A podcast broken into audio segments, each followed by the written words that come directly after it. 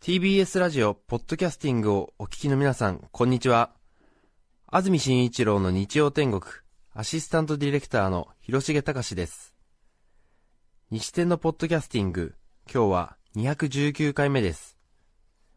日曜朝10時からの本放送と合わせて、ぜひお楽しみください。それでは、10月30日放送分、安住紳一郎の日曜天国、11時台のメッセージコーナーをお聞きください。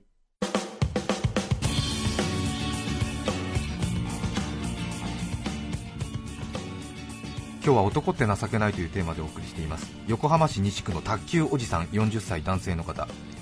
妻と喧嘩をすると必ず言いまかされるのですごくストレスがたまりますそんな時はお風呂の湯船に頭から潜りお湯の中で畜生ざけんじゃねえぞと叫んでストレスを発散します。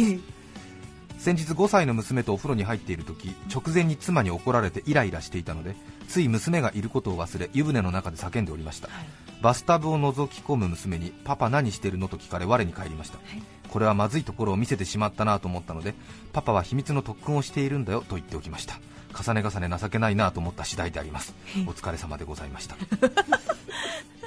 聞こえますよね。水の中で言ってもね。うんでもまああの多分台所とかリビングにいる奥様には聞こえないそうかそうか。ぐらいなんでしょうねきっとね。そうかそうか。はい。はい。畜生叫んじゃねえぞっつってね。はい。頑張ってください、はい、お疲れ様でございます。お疲れ様でございます。本当にね川越市のブーゴンさんありがとうございます。前の上司の話ですがはい。スーパーに容器を持っていくと水をもらえるサービスがありますが、ええそれを会社帰りにもらってくるように奥さんに頼まれたそうなんです。ええはい。しかしその日は残業でかなり遅くなりスーパーの営業時間に間に合いませんでした。あですが空の容器を持ち帰ると奥さんに怒られ何を言われるかわからないので公園のトイレの水でも入れてごまかそうとしたのですが奥さんは味にうるさくすぐにバレそうなので結局高くつくけど怒られるよりはマシだという結論のもと自宅の近所のコンビニエンスストアで2リットルの水のペットボトルを買い容器に移し替えることにしたそうです。しかも近所のコンビニの駐車場に車を止めて容器に水を移している時、はい。奥さんがコンビニに買い物に来たらまずいと思い コンビニから少し離れたところに車を止めて容器に水を移し替えて家に帰ったそうですそこまでして持ち帰った水ですが、はい。奥さんに渡したところスーパーでもらう水がこんなに冷えてるのはおかしい。結露も出ていると指摘され、はい。追及され結局全部白状。無駄なお金を使ったことでかなり怒られたそうです。一生懸命やったのにコンビニの水が冷えてるのまでは計算に入れていなかった、はいはい。どうせ怒られるなら水は明日にしてもいいか聞けばよかった。と笑いながら言っていました この上司には失礼かもしれませんが私の中では間違いなく情けない男グランプリ金賞です。そうですね。でもかわいそう。なんか泣けてきちゃう。ねはい。もう奥さんそう言えない感じなんだ。もう残業でね。えはい。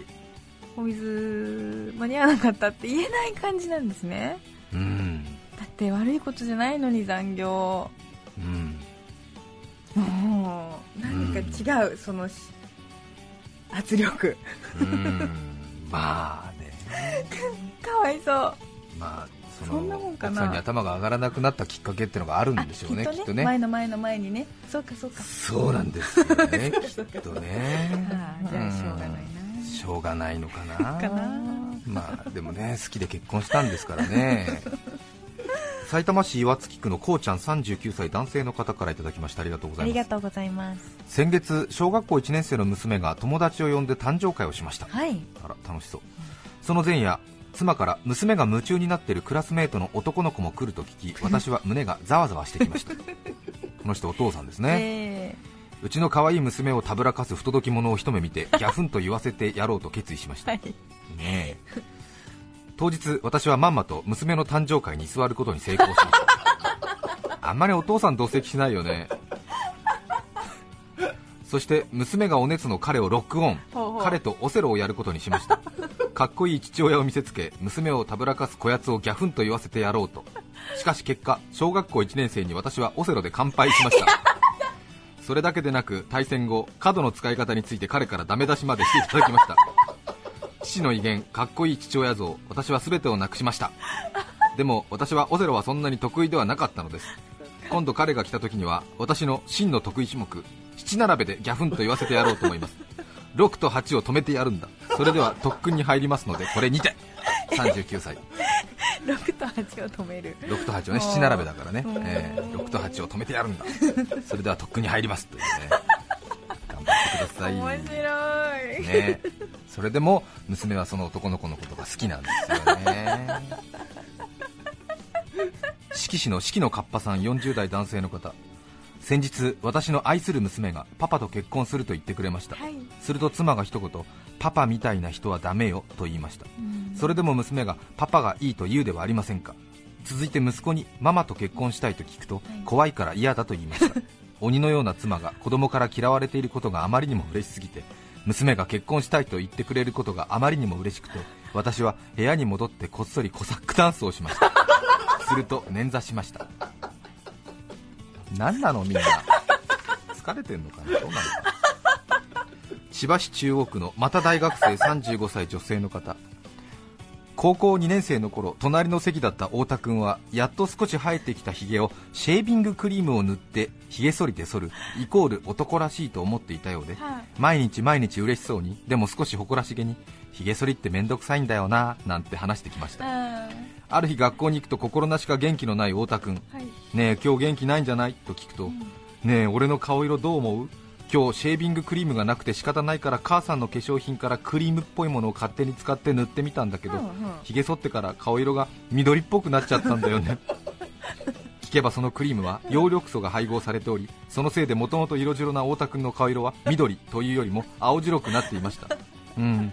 少しは元気なさそうに見えるけど大丈夫じゃない？と言うと安心と不安が半分ずつ入り混じったような顔でそうなのかな？と答える太田君あすると朝礼が始まり出席を取っていると先生が「太田どうした？顔色が悪いな。具合悪いのか?」太田君「いえ平気です」私が何度も「ねえ正直にさ葉緑素のクリーム言えばいいじゃん」と言っても「いや言いたくない」の一点張り。ーはい。その後科学数学と授業が続きましたが授業のたびに「おい太田大丈夫か?」はい平気ですを繰り返し休み時間にはクラスメートも「太田本当に大丈夫なのか?」と心配されていました。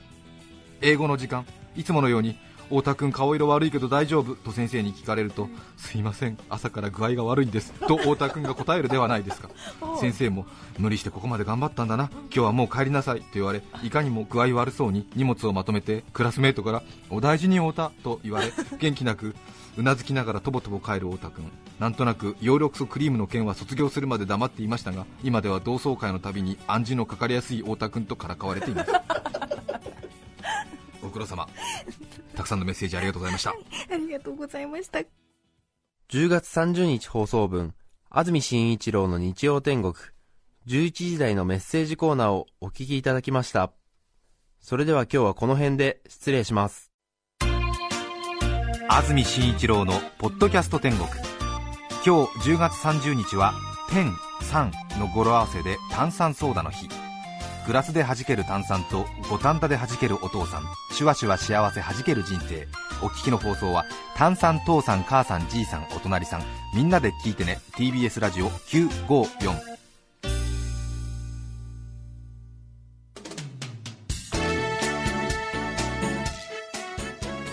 さて、来週11月6日の安住紳一郎の日曜天国。メッセージテーマは、群馬にまつわる話。ゲストは、微生物学者、長沼武さんです。それでは来週も日曜朝10時、TBS ラジオ954でお会いしましょう。さようなら。安住紳一郎の「ポッドキャスト天国」これはあくまで試供品皆まで語れぬポッドキャストぜひ本放送を聞きなされ TBS ラジオ954